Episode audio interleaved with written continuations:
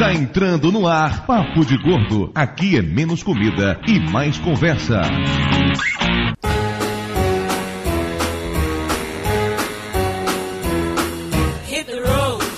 Ouvintes de peso, univos! De Salvador, aqui é Dudu Salles e eu nunca fui expulso de um avião por ser gordo. Hã? Mas hein? Pois é, né? Ah, de- deve ter algum link com o tema de hoje, né? Beleza, vamos lá. De Salvador aqui é Mayra e eu levo sempre um gordo pro cinema. Ai, que coisa bonitinha, meu amor. Leva ele pra fazer sujeira na rua, né? É, de Nova Iguaçu, É, cortou. Saiu de Nova Iguaçu, Igualúcio. de Nova Iguaçu aqui é Lúcio e Silent Bob tem as melhores falas do cinema mundial. ok. Em termos de filme que fala merda que fica calado é foda. É, aqui de São Paulo é Flávio e eu ainda tô tentando entender o que, que o Dudu falou na abertura. Pessoa lenta. Da Tijuca eu sou o Ok Tok e eu não acredito em dogmas. Ah, uma jogadinha de palavras, tá? Jogadinha do cara. Ah, cara, eu vou derrubar o Ok. E aqui em São Paulo é Rod Reis e eu tenho dois Kevin Smiths na prateleira da minha sala. E quantos na cama? Só eu quando eu me disfarço de Silent Bob.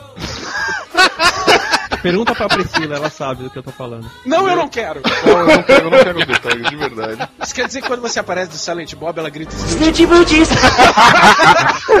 Vocês podem não ter percebido, mas no programa de hoje nós vamos falar sobre cinema, sobre grandes gordos do cinema. Essa é a segunda edição de Grandes Gordos no Cinema. E pra falar sobre cinema, nada melhor do que trazer um cara que entende de desenho, um desenhista, Rod Reis, e o cara que entende de música, o Ok Tok. Aí vocês me perguntam, por que diabos eu trouxe esses dois pra falar sobre cinema? Porque os convidados que eu falar sobre cinema desmarcaram em cima da hora, então eu precisei arrumar alguém. Mas peraí, o Rod e o Ok estão tapando bu- os buracos de quem? Do Fábio Barreto. Nossa, precisou de dois pra tapar os buracos. Ô Dudu, se o Lúcio caiu, posso tampar o buraco dele também?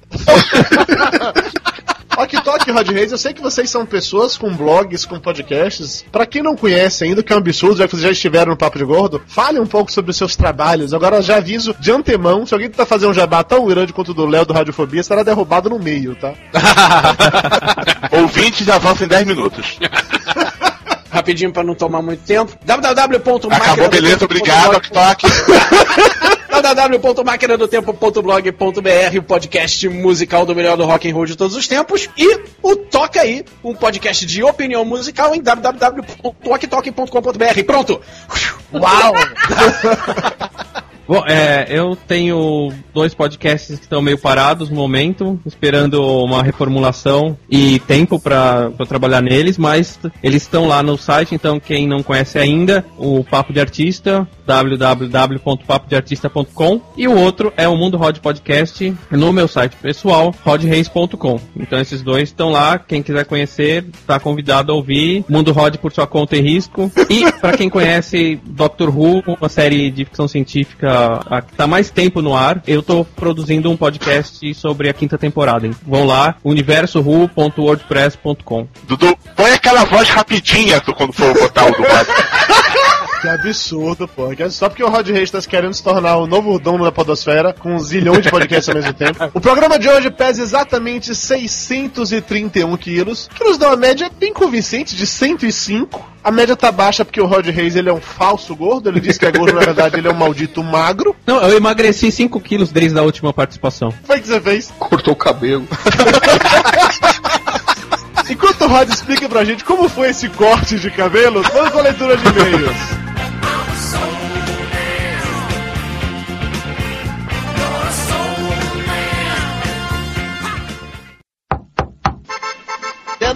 Chegou carta. E não é cobrança.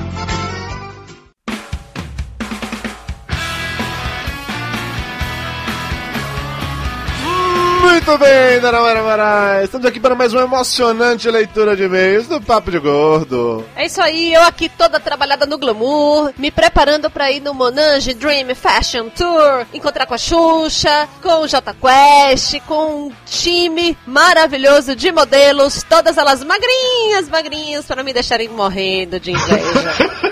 Pois é, nem quantas pessoas estiverem escutando esse programa hoje, você vai estar lá de braços dados com a Xuxa, é isso mesmo? Bem, de braços dados é relativo, né? Na verdade, eu vou estar lá ralando pra caramba, entrevistando os modelos pra fazer perfis, entrevistando o irmão da Grazi Massafera, que vai ser o maquiador, uma coisa, só no glam. Ok, né? Mulher chique, assim. Agora que ela é a subcarimbadora interina do caderno de moda, glamour e outras besteiras assim, você tá em todas, né? Besteira não, isso tudo é o que faz a vida ficar muito mais leve, muito mais bonita, muito mais agradável. Isso ficou parecendo vinheta do GNT agora, viu?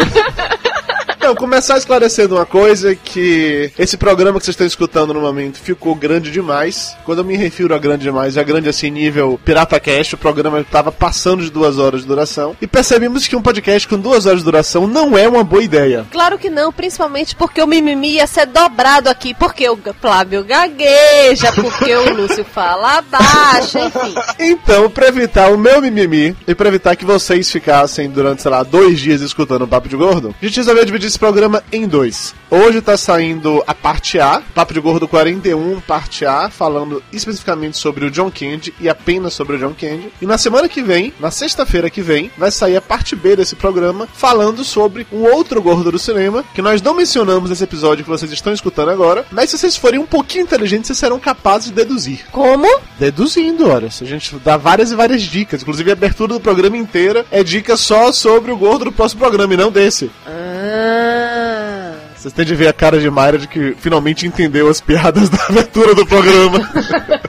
Mas veja bem, veja bem, veja bem, veja muito bem. Não quer dizer que nós não teremos programa no dia 30, muito pelo contrário. A gente vai ter programa hoje, dia 15, teremos programa na próxima sexta-feira e dia 30 vai ter um outro programa inédito que não tem nada a ver com esse que você está escutando agora. Então vocês terão papo de gordo durante três semanas seguidas. Isso é uma promessa ou uma ameaça? Isso é, é mais do que uma promessa, isso é um compromisso. vai ter papo de gordo três semanas seguidas. E digo mais, preparem-se, porque entre o mês de junho e julho vocês vão escutar as nossas vozes com uma frequência ainda maior, viu? Que medo! As pessoas vão ficar esquizofrênicas, é isso?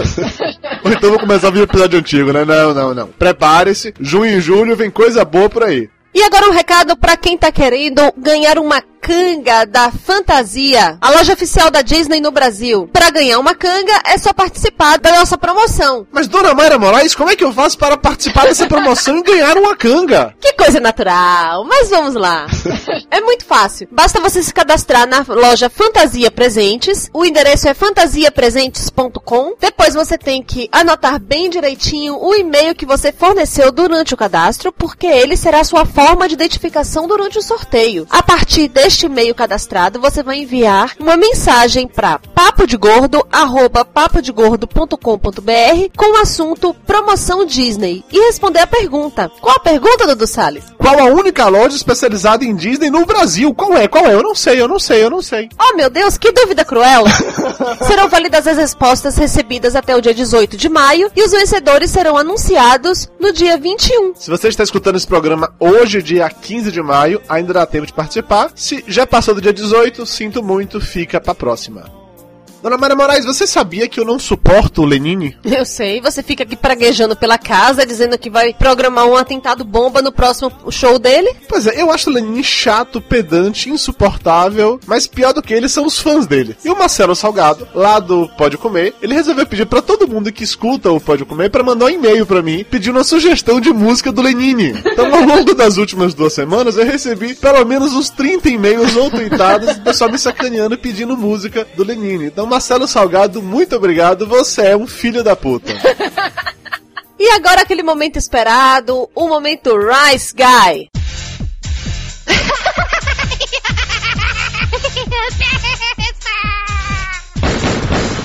no more, Mr. Rice Guy.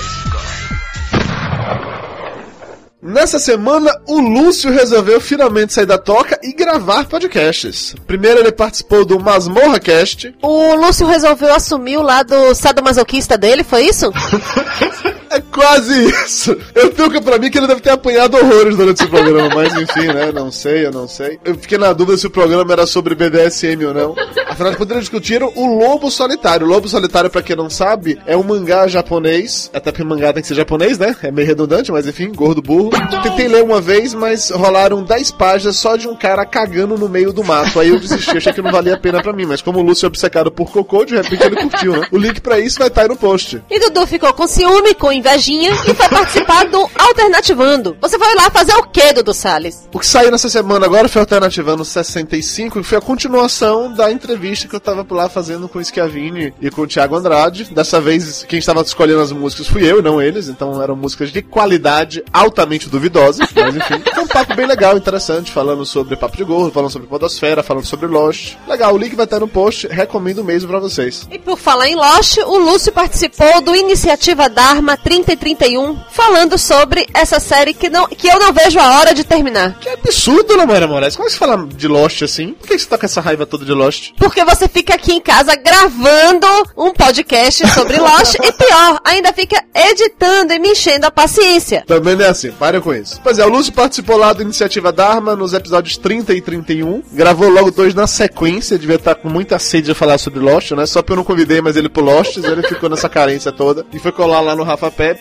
O link pra esses episódios também estarão aí no post. E Dudu participou do Jerimum Beta sobre comunicação, publicidade e jornalismo, como se ele soubesse falar sobre essas coisas. Eu sou formado em comunicação, sou publicitário e casado com jornalista. Se eu não souber falar sobre essas coisas, eu vou saber falar sobre o quê? Enfim, o programa foi muito legal. Gravei lá eu, Neto Zeppelin, o Rodrigo do Quarto Sinistro, aquele comunista de meio tigela, além do Bedin, do Depois das Ondas. Acho que foi a primeira vez que eu vi o Bedin participar de um podcast que ele não estava bêbado. Foi um troço muito legal. A discussão começou de um jeito mais sério, mais focado, mas como sempre acabou em putaria, sacanagem, todo mundo chamando o Rodrigo do de comunista. E pra finalizar os planos de dominação mundial, Dudu esteve no Projac para gravar um programa de rádio do Acre. Como assim, Dudu Salles? Cara, esse do programa do Acre foi surreal. o Adailton Neto, ele começou a me seguir no Twitter e disse que queria fazer um programa, que ele era do Acre, queria fazer um programa sobre podcasts e tal, queria fazer uma entrevista com a gente do Papo de Gordo, né? E aí fui lá, bati um papo com eles, com ele, André, que apresenta o programa. Foi um negócio muito legal, teve transmissão ao vivo através da internet. Mas a, a parte mais legal foi realmente chegar no programa deles do Acre e falar que, para toda a podosfera, o Acre não existe. O Acre fica no Projac. Eles tiraram um senso de humor bastante, riram da piada, foi um troço legal. E fizeram questão de dizer que o Acre existe sim, que eles são acreanos. Então, se a gente tem algum ouvinte do Acre, por favor, entre em contato, mande e-mail pra gente, vamos tirar essa dúvida. Como a minha participação na Rádio do Acre não foi um podcast, então eu não tenho um link para baixar isso daí. Eu tô tentando pegar o programa, se eu conseguir, eu disponibilizo para quem tiver interessado em escutar. Mas até lá, o link pra Rádio do Acre estará aí no post. Dudu Salles, se você quer a gravação do seu programa, é só pedir pro Boninho, né, meu bem? Arroba Boninho, estamos aí, viu? Vamos agora para os e-mails. Começando com o e-mail da Calista, também conhecida no Twitter como arroba surto psicótico. 86 quilos, 28 anos, professora de Osasco, São Paulo. Ela diz o seguinte: Adorei o cast dessa quinzena. Bichinhos de estimação são sempre uma delícia. Delícia em que sentido, Calista? Você é igual a Mayra que aperta eles até os olhinhos explodirem, é isso? O meu já faz parte da família, tanto que pegou até algumas características. Tem cabelos brancos desde muito novo, como todos aqui em casa. É preguiçoso e folgadão, como todos aqui em casa. E é gordo, como todos aqui em casa, obviamente. Já ouvi várias broncas do veterinário por causa da gordura do bichinho. Segundo o médico, o bicho só engorda por causa do dono, já que ele não sabe abrir a geladeira. Meu pequeno é mistura de pincher com poodle. Cacete! Criatura dos infernos! Deve ser uma mistura escrota, realmente, viu? Mas diferente do que a maioria acha, ele é um doce e não é de latir, quase nada. Uma raridade para essas duas raças. Raridade não, isso aí é uma total impossibilidade. Eu não consigo imaginar um pincher com pudo que não lata. Não, não, existe isso. Ele adora uma cervejinha. Adotamos como estratégia só dar cerveja para ele no fim do ano por causa dos fogos, já que ele fica muito agitado. Vocês dão boa noite Cinderela pro cachorro do Réveillon, que porra é essa? Mas sempre que tem um churrasco em casa, ele rouba um tantinho das latinhas e uma das vezes bebeu tanto que quando uivava parecia mais um miado. errado do bicho. A fera se chama Tigrão e estou enviando algumas fotos da criança. Beijos a todos. As fotos estão aí no post e reparem na foto do cachorro tomando cerveja direto da latinha. É surreal. Agora a mensagem do Christian Gump. Ele não diz de onde é, a idade e nem o peso. Por isso eu vou dizer que ele é do Acre, tem 24 anos e pesa 124 quilos. Olá, galera do Papo de Gordo. O Dudu perguntou quem já teve sapo de estimação. Pois então, eu nunca fui um daqueles meninos do filme com sapo numa caixa de sapato, mas já tive inúmeros sapos de estimação quando criança. Começou com um chamado Jarbas, que apareceu no quintal. O problema é que com o tempo começaram a aparecer vários sapos e eram todos iguais. Eu não sabia mais qual era o Jarbas. Ah, chamava todos de Jarbas e pronto. Jarbas 1, Jarbas 2, Jarbas 3. Mesmo assim, eu gostava de todos eles. Fazia casinhas pra eles, com tijolos e tudo. Um dia vi uma poçona d'água na rua, cheia de girinos. E como sabia que eu, em alguns dias a poça iria secar, tomei como missão salvar o máximo de futuros sapinhos possíveis. Levei um monte de girinos e coloquei num laguinho artificial que havia em casa. Adorava ver como eles se transformavam em sapos. Minha família é que não gostava muito. Em pouco tempo havia tanto sapo que era impossível andar pelo quintal à noite. Parabéns por mais um ótimo programa. Cara, imagina uma casa infestada por sapos.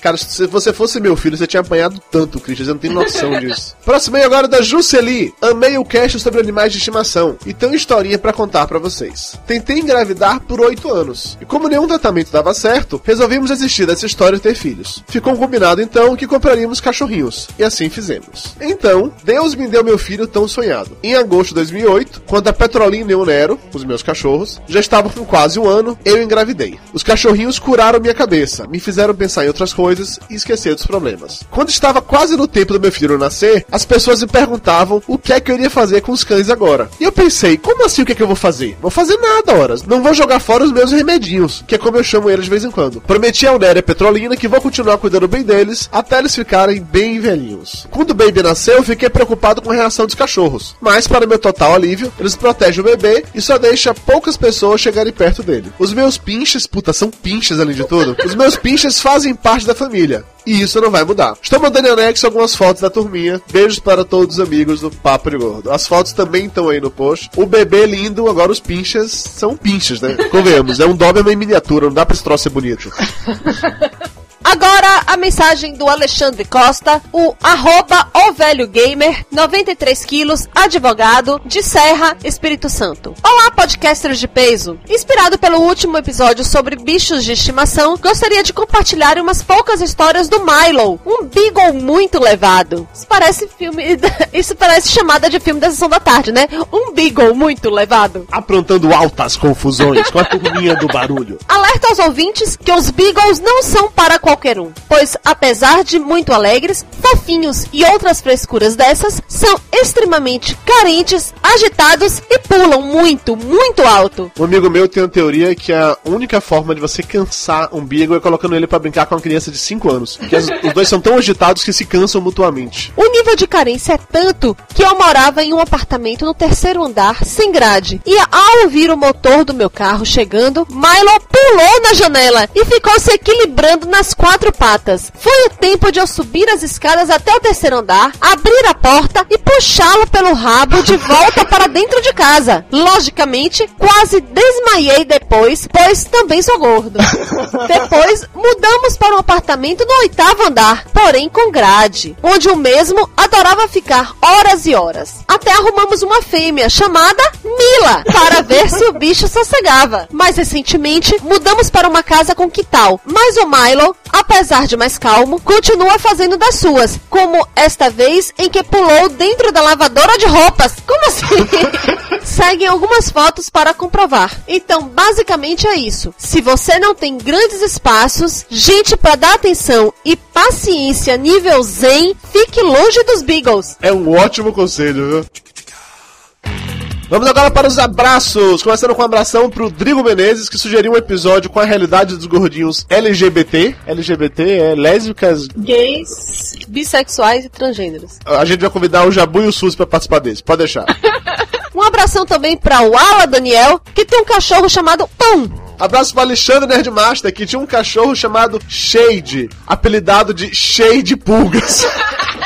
Abraço pro Luiz Edvaldo. pro Juliano Yamada. Pro Kio Caio César, que já teve trocentos bichos de estimação. Abração também pra Camila Cura, do blog fofashions.blogspot.com, mais um blog para gordinhas e aí é. Abraço pro Fernando do podcast Tosco Chanchada, que teve um carneiro de estimação e criou ele em casa. Imagina o inferno que deve ser criar um carneiro em casa, velho. Abração também pro Thiago Boss, que pagou um mico altamente nojento escutando Papo de Gordo no ônibus e que eu não vou contar no programa porque eu não quero que vocês vomitem, tá? Abraço pro Hernani Fesquio, Pro Felipe Nunes, pro Samu Calles, que já teve um porquinho da Índia. o que é um pouquinho da Índia. São aqueles bichinhos que os desenhos animados chamam de Rantaro.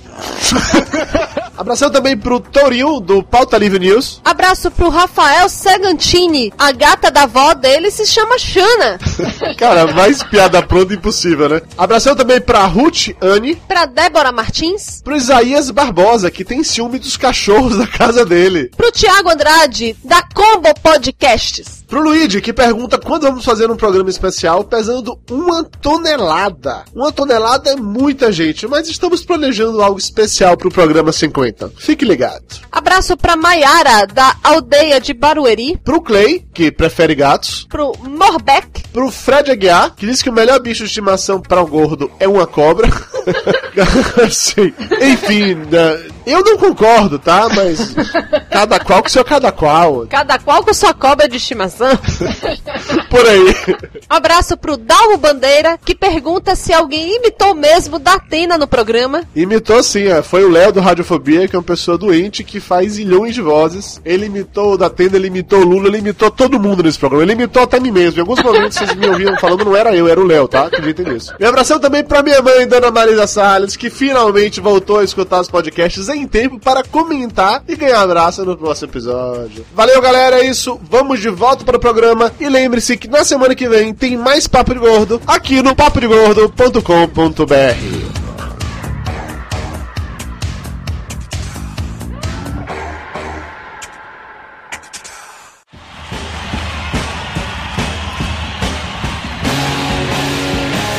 Estamos de volta. Vamos direto para aquele momento que o Flávio adora, que divertem.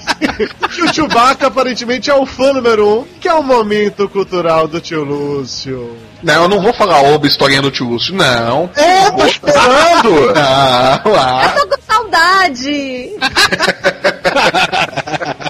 Todo mundo Vai lá, Flávio, introjeta, introjeta. Não, não, não, não. Bom, vai ser curtinho dessa vez da alegria do Flávio. Bom, como falar da origem do cinema seria um tanto batido, e sobre cinema vocês têm o ótimo podcast Rapadura Cast, vamos ver os precursores da sétima arte. É, os caras pagaram Tudo quanto pra você mencionar eles? Você ainda não viu nada. Tudo começou por volta do ano 5000 a.C., quando os chineses... Quando Jesus inventou o cinema. Tecnicamente foi antes disso, porque isso aí foi 4 mil antes de Cristo. O negócio aqui foi 5 mil antes de Cristo, quando os chineses projetavam sombras numa parede ou em telas de linho e narravam histórias de príncipes e dragões. Também temos, lá pelo século XVI, a câmara escura, desenvolvida pelo físico Giambattista della Porta. Projetava imagens em uma caixa fechada através de um pequeno orifício. Isso está ligado à fotografia e vocês podem saber mais ouvindo o Lente Aberta Photocast. Porra, essa outra jabá! O que interessa ao cinema foi que o alemão Athanasius Kirchner, no século XVII, meio que inverteu o procedimento criando a lanterna mágica, que era uma caixa cilíndrica iluminada por vela que projetava imagens desenhadas em uma lâmina de vidro. A partir disso tudo, você vai ter algum aspecto histórico que você pode saber no novo podcast acabado de lançar, histórica.com. E vieram aparelhos para captar e reproduzir movimento, como o fenacistoscópio, que foi criado pelo belga Joseph Antoine Plateau, belga assim como o Hergé, criador do Tintin, e sobre quadrinhos você pode ouvir o Comic Pod, que é um podcast muito bom sobre quadrinhos. Lúcio, qual é a porra do seu problema, hein? e que era um disco com várias figuras desenhadas dando ilusão de movimento. Depois veio o praxinoscópio, que foi inventado por Emile Renault, que usou uma caixa de biscoitos e um espelho, tipo MacGyver. MacGyver lembra, obviamente, a ótima série, o ótimo seriado da televisão, e vocês podem ouvir o spin-off, que é um podcast bem interessante falar sobre seriados. Depois disso teve também o fuzil fotográfico, Em virtude do excesso de propagandas não pagas, esta edição do Papo de Gordo não terá o momento cultural do tio Lúcio. De volta à nossa programação normal. Vem cá, o- uma máquina do tempo não entrou nesse jabá porque não. Porque a gente não ouve trilha sonora de filme. A gente só vê cinema mudo. Porra.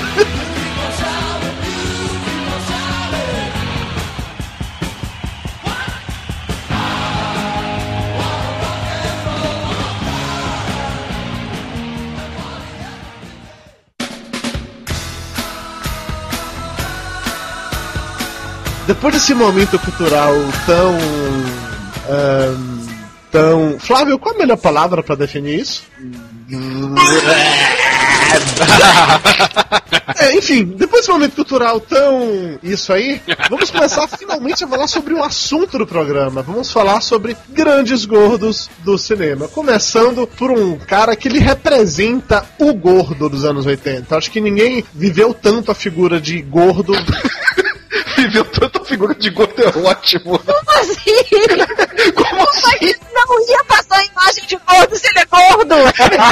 gordo, caralho. Ele era gordo! Ele não tinha opção! Ele só podia fazer o papel do gordo no filme, Dudu. Não tinha outra escolha. Que seja, mas ele fazia muito bem um gordo. Ah, bom. Mas não é o caso O de. cara se chama João Doce. João Doce só pode fazer gordo, pomba. Ninguém incorporava o gordo tão bem quanto o John Candy. Claro, ele era gordo, seu animal. Como é que você sabe? Você já viu ele sem camisa por acaso alguma vez? Você pensava que ele era só um caso de maquiagem. Já viu aquele filme Vovozona? O cara fica tão maquiado, você não sabe que é uma pessoa de verdade, entendeu? É claro, ele não parece um boneco de borracha. Não, nem um pouquinho. Não. Imagina. Para as pessoas que nasceram a partir dos anos 90 e não fazem ideia de quem é John Candy, ele é um ator canadense que nasceu em 1950 em Toronto. O, acho que o primeiro sucesso dele de verdade, quando ele foi estourar pra valer, foi só nos anos 70. Ainda nos anos 70 ele participou de um programa na TV canadense chamado Second Seat Television, que era uma versão do Saturday Night Live deles, que aqui no Brasil, qual é a melhor representação do Saturday Night Live? Zorra Total não, né? Saturday Night. Live é um formato muito típico da América do Norte. Não tem nenhum semelhante aqui no, no, no Brasil, aqui na América do Sul. Agora, porra, também o Saturday Night Live é um negócio tão conhecido no mundo inteiro que quem não conhecer, por favor, né? Não, não, não vê o mínimo de televisão. É, e outra, né? Saturday Night Live passa até hoje, porra. Exatamente. Tem nascido nos anos 80 pra conhecer. Tá passando até hoje. O fato é que esse programa que ele fazia na TV canadense, em algum momento a rede TV canadense foi comprada pela rede de televisão americana NBC. Com isso, o programa passou a ser exibido nos Estados Unidos e John Candy ficou conhecido na terra do Tio Sam. E a partir daí começaram a vir filmes, filmes, filmes e mais filmes. Eu não sei se, se eu vou ser capaz de lembrar de todos, porque realmente ele fez entre 50 a 60 Cara, filmes. tá com a Wikipédia aberta. Não vem com o canal. É, ele tá com a Wikipedia aberta e com o IMDB aberto. Como é que eu não vou ser capaz de lembrar? Ó, Eu eu não- Candy passou a ganhar notoriedade em todos os Estados Unidos. Cinema. A estreia de Candy cinema aconteceu em 1973 em patamar acreditado em Class of 44. For Class four. of 4 ou 4? Ou o verão que passou. Exatamente. Na verdade que o primeiro filme que deu uma certa, um certo destaque pro John Candy foi em 79, quando ele participou de 1941, que é um filme do Spielberg. Que eu vi esse filme, mas honestamente eu não me lembro o que é que o John Candy faz nesse filme. Ele é um dos soldados. Gordo. realmente- ele é o gordo, né? Na verdade, ele é o segundo gordo, porque o, o John Belushi também participa desse filme. Mas o soldado gordo é o John Candy. O John Belushi é o piloto gordo.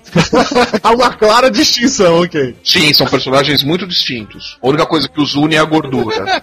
E aí, quando chegou em 80, ele participou, fez uma pontinha também em Blues Brothers dos Irmãos Cara de Pau. Mas quem não fez ponta em Blues Brothers, né? Até o É o Spielberg. Spielberg fez ponta. Pô, ele foi o delegado que perseguia os irmãos cara de pau durante todo o filme. Ele liderava a polícia que daqui a pouco se juntava à SWAT, ao exército, à banda de A banda de country music.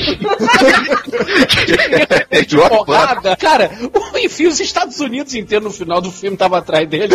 E era o John Kent que desde o início tava perseguindo os caras. Ele, ele sempre com aquele jeito bonachão, né? Ele não ficava puto. Você, eh, durante o filme todo ele tava rindo. Ele olhava pros caras, Rosquinha, vai!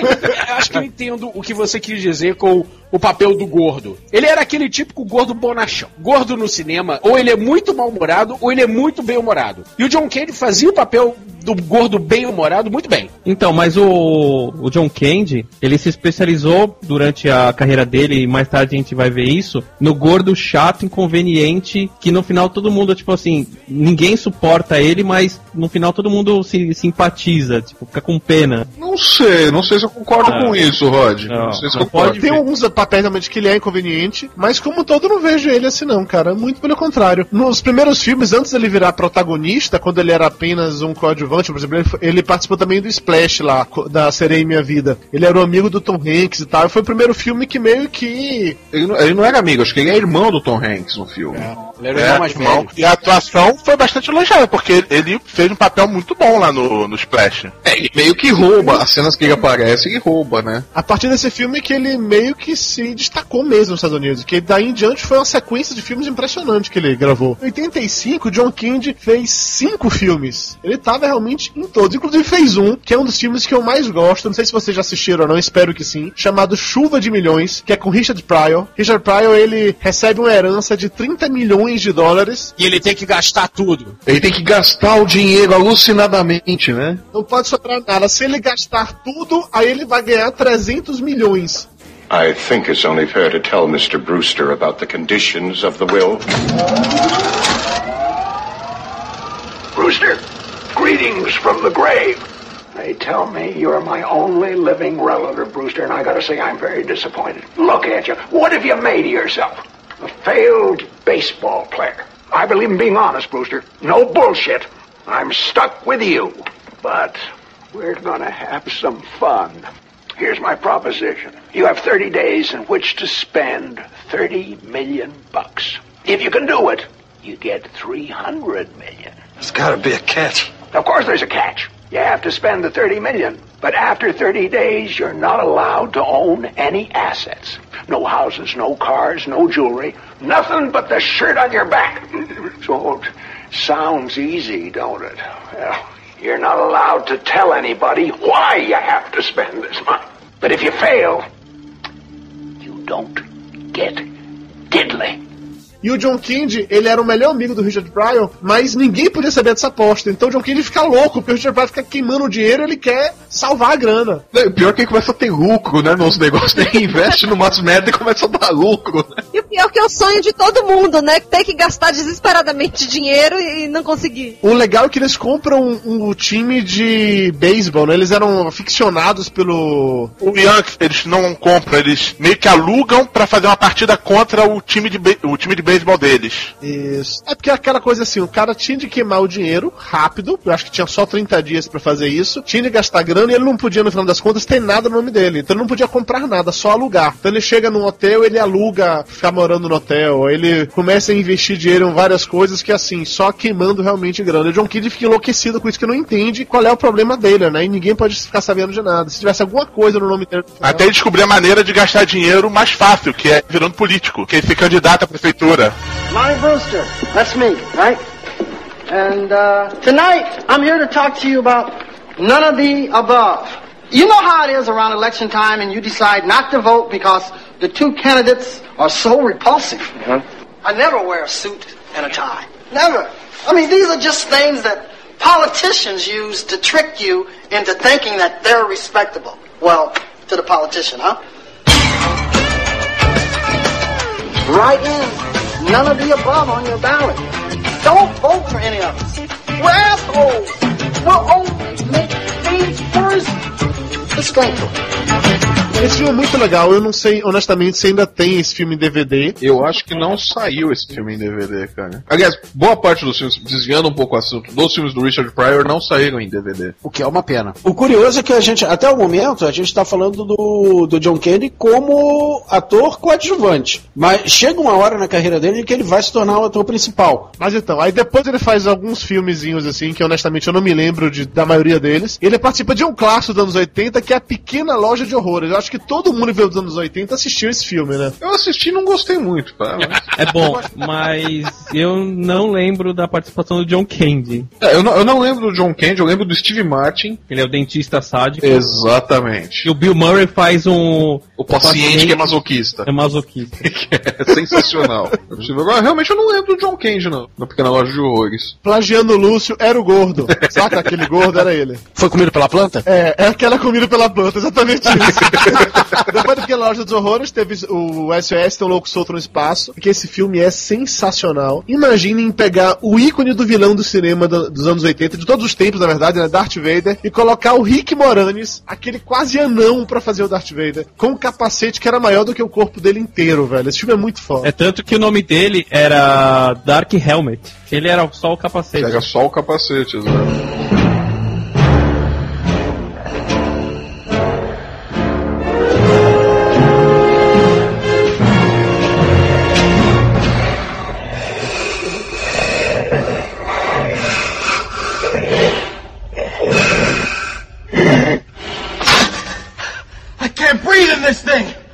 E nesse filme o John Candy ele faz o papel, a versão Chewbacca do, I'm a Mog, half man, half dog. I'm my own best friend. Cara, é verdade, é, o- genial. é o melhor Chewbacca do cinema. É melhor até que o próprio Chewbacca. Eu acho que quem fazia o Han Solo era o cara que era o cara de pau, né? É o Bill Pullman, não, é o Bill Pullman que faz o Han Solo, o Mel Brooks faz o, o Imperador e o, e o Yoda, né? Que é o mestre Yogo. Inclusive, ano passado lançaram um desenho animado do Louco no Espaço, né? Que é uma bosta, né? É, É uma bosta, mas pelo menos, pelo menos dá uma nostalgiazinha. Não, não dá não, é uma bosta, bicho. Eu eu falei, meu, como é que fizeram isso com o filme? Depois de Spaceballs, aí veio um filme que esse, de novo, acho que todo mundo que viveu nos 80 assistiu, que é o Antes Só do que Mal Acompanhado, que o John Candy faz com o Steve Martin. Muito bom. Que é Chorei no final. Oh, você chorou por quê, Rod? Porque é aquela coisa que eu tava falando, ele é o, o inconveniente o filme todo, só que no final, o Steve Martin, que não suportava ele, descobre que o cara é um. Ele só é chato porque ele, que, ele queria um amigo, ele queria chamar a atenção das pessoas. E aí no final fica tudo bem, o Steve Martin fica amiguinho. Oh, ele só queria um amigo. Oh. Eu que nem o Lúcio. oh, quer ser meu amiguinho? Quer ser meu amiguinho? Isso ele imitando o Susi. Isso tá com cara de roteiro de ursinhos carinhosos, cara. Alguém precisa de carinho. É que tem a cena clássica deles, deles dormindo de conchinha também, né? Que eles acordam assustados, limpando a mão. pra quem nunca assistiu esse filme, assim, o Steve Martin, ele tá tentando voltar pra casa pra passar o Thanksgiving, né, que é o dia de ação de graças com a família, e aí ele perde o voo, o carro que ele iria viajar também dá merda, e acaba que o John Candy, que ele conhece dur- durante a viagem, resolve que vai ajudá-lo a chegar lá e vi- a viagem se torna um inferno, de verdade. Aí todos os problemas que acontecem ao longo da viagem, o Steve Martin culpa o John Candy, briga com ele o tempo todo, e é bem isso aí que o Rod falou, ele é aquele gordo altamente inconveniente, ele bota fogo no carro alugado, eles são assaltados e tal. Mas no final eles se amam. É, no final é, ele só queria um amigo. Mas tem aquela cena clássica também que eles estão dirigindo à noite, o Steve Martin tá dormindo e o John Candy Passa tá, no tá- meio de dois caminhões, Pa- é. essa cena. É, exatamente. Aí o Steve Martin parede, o Steve Martin acorda. e vê zoado ele de capeta. com a roupa do demônio, ouvindo dirigindo o carro. Uma coisa assustadora. Holy shit, look at that guy on the wrong side of the highway. He's going to kill somebody. Going on? Joker wants to race. Race? That's ridiculous. All right, come on, let's go, let's go. Put your window down. You want something? Uh, he's probably drunk. You're going the wrong way. What? You're going the wrong way. He says we're going the wrong way. Oh, he's drunk. How would he know where we're going? Yeah, how would he know? Thank you. Thanks a lot. Terrific. Thank you. what a moron. You're going in the wrong direction. You're going to kill somebody.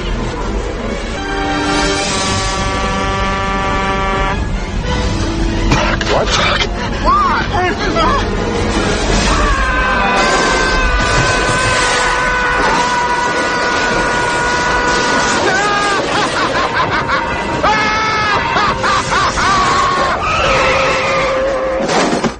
Mas eu gosto mais da, da, da- da cena deles dois dormindo de conchinha mesmo, que o Lúcio estava falando.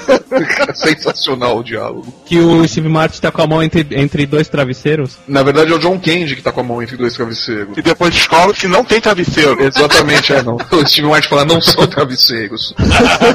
aí tem um- duas cenas do banheiro, uma que o Steve Martin tá lavando o rosto, e aí ele vai e pega a toalha pra enxugar, quando ele vê é a cueca do John Candy.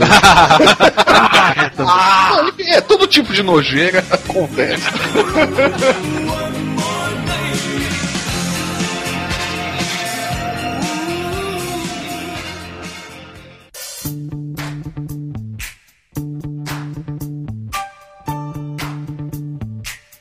Ainda nesse mesmo ano que saiu Só do Que Mal Acompanhado, ele faz outro filme que também que foi um clássico da Sessão da Tarde chamado As Grandes Férias. Não sei se vocês lembram disso ou não, mas é um filme que ele é co-protagonista junto com Dan Aykroyd, né? Porque ainda era magro, tá? Dan Aykroyd não tava velho, gordo e careca como tá hoje em dia. E os dois são cunhados, vão passar as férias numa porra de um chalé pra pescar e tal. E enquanto o John Candy é aquele típico americano, assim, que é tranquilão, humilde, o, o Dan Aykroyd é o riquinho, fresquinho, mas que na verdade tá falido e ele foi pra essas férias e queria conseguir arrancar uma grana do John Candy. 300% profit, huh? Sometimes it's 200%, sometimes 100%. Take the good with the bad. Yeah. Still, that's pretty good. The point of the matter is, you should have your piece too. Whoa, Mark! Whoa! Hey, how are those tails? What? Who's saying something about my tails are killers at 28 bucks a pound? 28. Oh my god. You know, Chet and I haven't had lobster in an age, not since our anniversary anyway. Oh. How about the gourmet here? You know what he wanted? Hot dogs. Okay. You know what they make those things out of, huh, Chet? You know? Lips and assholes. I guess I'm old fashioned. I like assholes. and I like lips. Look at market lips like those, I'd make another million.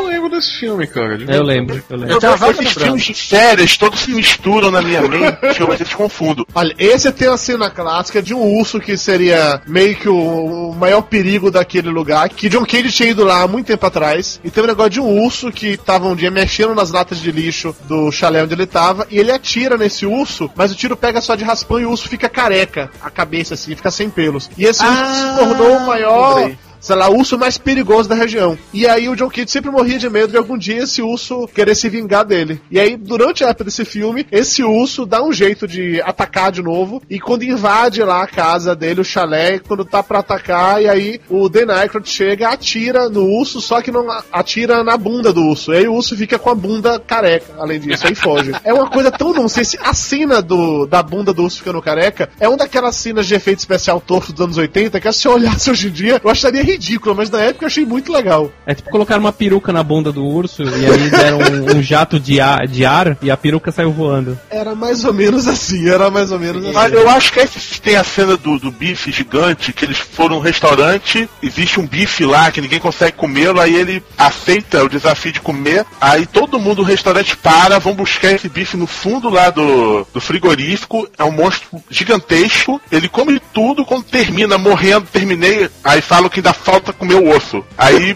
come o osso e ele sai de lá todo mundo com um bonezinho, que foi o presente que deram pra ele ter conseguido comer. E aí, Lúcio, você encararia um bife daquele, encararia não? O problema é o osso depois, né? não, porque se eu soubesse que tinha que comer o osso, eu comi o osso antes pra depois comer a carne, tranquilo aí. Hum, não, não, não funcionou não. Eu, eu até entendi o que você... Não, eu tô falando sério. Não era piada, não, era sério mesmo. Nossa, ficou pior ainda, então. Continua sem funcionar. Ficou mais triste ainda. Aí depois disso veio o Henry Crumb, que é o- no filme que é Henry Crumb, que ele faz um. Harry Crumb, não é Henry Crumb. Harry- Desculpa, Flávio, eu pronunciei errado. Como é que pronuncia? Henry é do Harry Potter. É, pronuncia Harry, que nem Harry Potter. pô. Harry Crumb, ok. O Harry Crumb, ele é um detetive, trabalha numa agência de detetives chamada Crumb e Crumb, e ele é o último descendente do que seria um grande investigador que teria sido Crumb. E aí uma menina, uma menina sequestrada e os donos da agência que estava envolvido com o sequestro da menina coloca o Harry Crumb pra poder investigar, porque sabia que ele jamais descobriria nada, porque ele é um gordo de merda. E aí, deixa eu adivinhar, deixa eu adivinhar, ele acha, menino. Não, pior que ele realmente não descobre nada. É a guria que tá ajudando ele, que descobre. E na cagada ele vai descobrindo algumas coisas. Esse tem aquela cena clássica dele contar o dinheiro e falar. Ele pesa o bolo de notas, está faltando uma nota aqui. Acho que é, e tinha, e tinha umas sacadas dessas, né? É, eu lembro que no final ele não descobre nada, ele vai, ele vai dizer um resultado totalmente diferente da investigação e o próprio cara se acusa, porque acha que ele, que ele descobriu a verdade. É onde começou aquela grande linhagem de detetives idiotas, né? Que vem do Inspetor Clouseau, em Harry Crumb, em Ace Ventura, e mais um daquela tradição de, de detetives incompetentes que acabam solucionando a coisa, sabe se lá Deus como, né? Depois desse, teve um filme que vai cair no conceito que o Roger comentou mais cedo, né? De que ele é aquele cara inconveniente, depois vê que ele tem um bom coração, que inclusive se chamava aqui no Brasil Quem Vê Cara Não Vê Coração. Mais um da escola SBT de títulos de filmes, né? Gerador de títulos aleatórios do SBT. Né? desse daí. Eu, eu, eu, lembro do título, mas eu não consigo lembrar desse filme. Ele tinha um carro que sempre que ele parava, explodia o motor sob uma fumaça gigantesca. Exatamente. peraí, peraí, esse é o Uncle Buck? Aham. Uhum. Uncle Buck. É, Uncle Buck, claro. A história do Uncle Buck era o seguinte: ele tinha um irmão, um irmão casado com três filhos e É, tal. se não tivesse, ele não poderia ser Uncle. Ah, mais uma tentativa frustrada de humor. Hoje eu não tô bem, não. É. Hoje tá foda, hein, cara. E aí o sogro do irmão tem algum problema de saúde e tal, o irmão precisa viajar com a esposa e deixa o Uncle Buck pra tomar conta das crianças. E aquela coisa de que ele é, a mulher não queria porque o cara bebe, fuma charuto, é farrista, faz merda pra caralho e tal, tem um carro velho. As crianças gostam logo dele, inclusive esse foi a primeira vez que ele contracenou, eu acho que é a primeira e única que ele contracenou com o Macaulay Culkin. O Macaulay Culkin tá nesse filme também, é um dos filhos. E aí tem uma, uma sobrinha adolescente, que como todo adolescente é chatinha, Morning, Buck Melanoma. Molly Russell's wart. I'm sorry, uh, uncle. Maisie Russell's uncle. I'm her uncle. her, uh, her mother uh, set up this conference with you. I'm assistant principal here, as you've probably noticed from the indications on the door. I've been an educator for 31.3 years, and in that time, I've seen a lot of bad eggs. I see a bad egg when I look at your niece.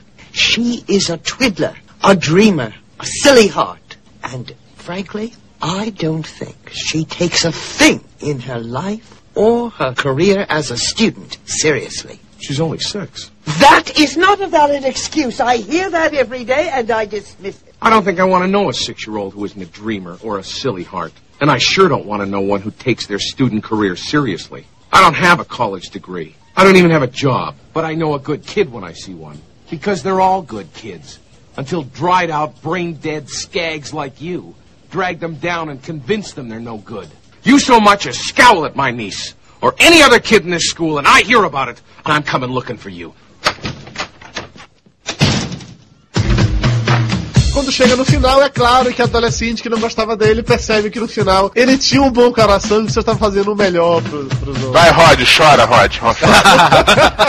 Na minha cabeça, só esses dois filmes que são relevantes do John Candy pra mim. Porque é a imagem que eu tenho dele. Não, tem um que ele é um policial também, que ele quer casar, a mãe não, não quer que ele case, é uma coisa assim, eu não O lembro. nome do filme que você tá falando se chama exatamente Mamãe Não Quer Que Eu É, é, Case. ma- mamãe não quer que eu case, exatamente. Ele é um policial e ele tá querendo casar e a mãe dele não quer deixar de maneira nenhuma. A mãe dele é descendente de irlandeses, né? Enquanto que a Isso. namorada, a noiva dele, é descendente de italianos, eu acho. E aí a mãe não quer de maneira nenhuma e faz todo o inferno e tal, não sei o quê. E aí a, a mãe acaba se, se envolvendo com o, o outro velho que é interpretado pelo Anthony Quinn, não é? O Anthony Quinn, o Zorba, o grego. Sim, é Nick Acrópolis. Puta que pariu, Flávio, que memória escrota. Vocês querem gravar um, um programa sobre cinema e não sabem porra nenhuma de cinema, caralho! Não sabem quem é Anthony Quinn, eu falo Zorba, o grego, os caras ficam... "Hã? Puta que pariu! Olha, eu vou pedir transferência pro Rapadura Cast, eu não gravo mais cinema com vocês. Esse eu não me lembro, não. Eu lembro muito do personagem dele Não Esqueceram de Mim, que é um personagem bem legal, que... Polka. Exatamente. Polka Twist. Polka, polka, polka, polka, polka, polka, polka, né? Twin likes polka, Tomahawk polka, and I go, kiss me polka, polka twist. Que assim, o- os pais do Kevin. Do, é Kevin o nome do guri? É, né? Quem se importa com o nome do moleque? Os pô? pais do Macalicão que esquecem o Macalicão aqui em casa, né? Daí o nome esqueceram de mim. E aí a mãe tenta voltar e volta de carona com. Uma banda de polka tradicional. Uma banda de Exatamente. polka. Não, eles não são uma banda de polka tradicional porque eles po- tocam polka twist. Eles, na verdade, eles misturam um pouco com uma porrada de outros ritmos. Sim, polka twist, polka polka. country. Esse polka. Ele começa a falar um monte de música, referência a músicas, com polka no meio. É ridículo. Mas é um personagem legal e que vai bem nesse perfil aí do gordo gente boa, que a gente tá falando no Mercedes. Ele é o gordo gente boa naquele filme. Ele, em quase todos os filmes ele é um gordo de gente boa. Mesmo quando ele é um inconveniente que faz o Rod Rei chorar.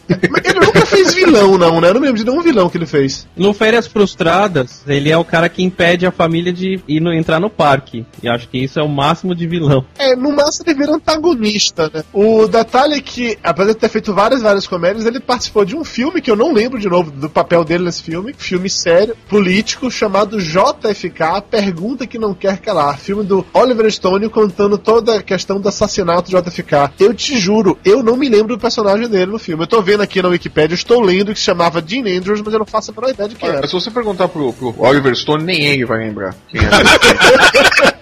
Incrível como o John Candy consegue ser um gordo daquele tamanho que ninguém se lembra dele. O cara consegue passar na nossa frente ninguém vê o cara. Me parece que o John Candy é aqueles atores que você gosta, só que você não sabe muito bem por que gosta, sabe? Você fala, puta, você lembra dos filmes, mas quando você vai ver o que, o que realmente ele fez, o- os coadjuvantes parece que tipo, rende mais a conversa do que ele próprio, né? Ah, mas isso daí tem, tem um monte de ator, né, que, que tem isso, né? Como coadjuvante, eles. É o coadjuvante profissional. Exatamente, eles se destacam muito, mas são os melhores papéis dele, né? Mas vem cá, vocês acham que isso acontece com ele porque ele é gordo ou porque ele é mau ator mesmo? Não, é porque o pessoal deixa pra escrever o papel bom pro coadjuvante, sabe-se lá por quê.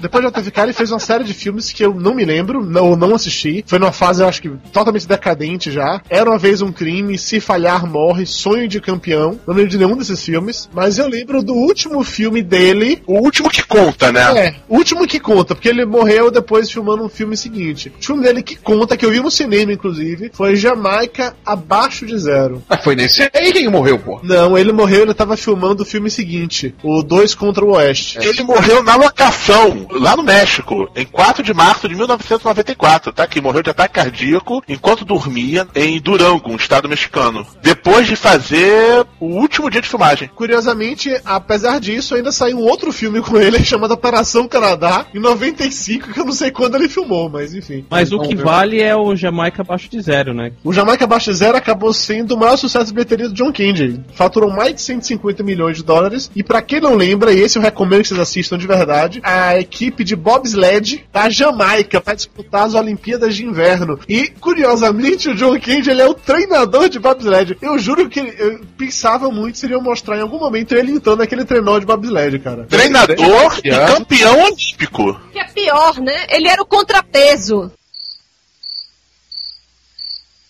Depois falam de mim. Mas ele era! Eu não entrava no trenó, não, psicopata. Ele era só treinador. Ele só treinava os caras. Ele só treinava, ele treinava os caras numa banheira, pô. Winning a bobsled race is about one thing the push start. Now I know you dainty little track stars think you're fast. Well, let's see how fast you are when you push a 600 pound sled. Now, a respectable start time is 5.7 seconds. If you speed demons can't whip off an even six flat, then you have a better chance of becoming a barbershop quartet.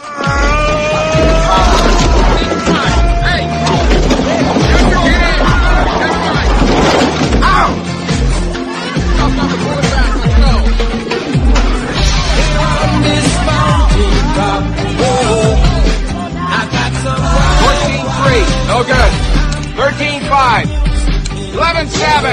What it's all about. This you win or lose the race. Right here in the push start. Ele, ele foi medalhista olímpico em 68, porque é baseado numa história real esse filme. É, a história é real. Ele era magro, Aí ele ficou velho. Ah, não necessariamente. Porque no, no bobsled, a, a última pessoa, ela tem que ter um peso maior. Botam até os caras que fazem levantamento de peso pra fazer isso. É, exatamente. Um amigo meu era levantador de peso, foi da equipe brasileira de bobsled. E era exatamente essa a função dele. Vamos fazer uma referência aqui. John Candy, Lúcio Luiz. Coloca Lúcio no final de um trenó e vê se ele vai. Coloca. Não, é, exatamente. O John Candy é gordo. Porque não é pra fazer o peso, porque o nosso amigo lá atrás, o nosso ouvinte físico, nos explicou e deu um esporro que o peso maior não leva mais rápido final. Tem que ser uma pessoa forte pra ser esse contrapeso. Pessoa forte pra dar um impulso final no bobsled. Por isso que pega o pessoal de levantamento de peso. Para o nosso ouvinte que não sabe o que é bobsled, por favor, expliquem como é que funciona o bobsled. É um trenó bizarro com quatro pessoas que vai descendo. Vai descer numa É. pista de gelo numa velocidade do cacete. Se aquela merda ela vira.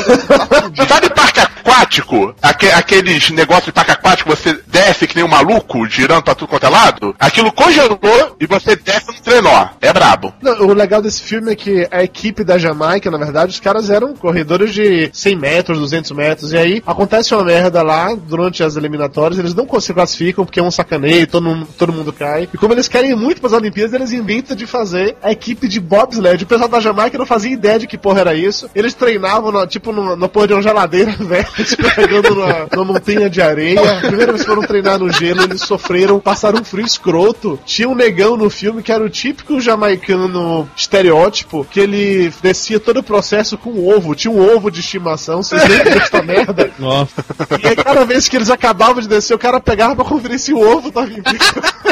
Mas eu chorei no final desse filme também. Eu também chorei. Todo mundo fica chorando no final de filmes. Vocês precisam parar de ver filme do John Candy, meu. Vocês choram tudo. Meu Deus do céu. São comédias. Porque assim, tudo bem que o filme tem mais de 10 anos, eu não quero estragar. Afinal, pra esses filmes saírem em DVD, eu recomendo que vocês assistam. Mas assim, os caras eram realmente os underdogs, chegam até a final, eles vão lá disputar, e aí acontece, pô, é foda. Aquele espírito olímpico total. Saca aquela mulher nas Olimpíadas que não conseguia mais correr a maratona e ela chegou lá mancando na hora que ela atravessou a linha de chegada, todo mundo bateu palmas pra ela? É mais ou menos isso. É, o Dudu não queria contar spoiler, contou até faltando oito minutos de filme. Você falou que chegam na final, cara. Ah, foi. ah, mas é uma comédia, comédia, final feliz. É, mas isso aí é meio óbvio, né? Que eles iam conseguir. Que senão não teriam feito um filme sobre isso, né? É uma história real. É, exatamente. Não é spoiler porque é história real, também acho. Chupa essa, Lúcio Luiz. Ah, mas fui eu que te defendi falando isso, pomba. Tá difícil hoje, hein? hoje tá foda. Nossa senhora.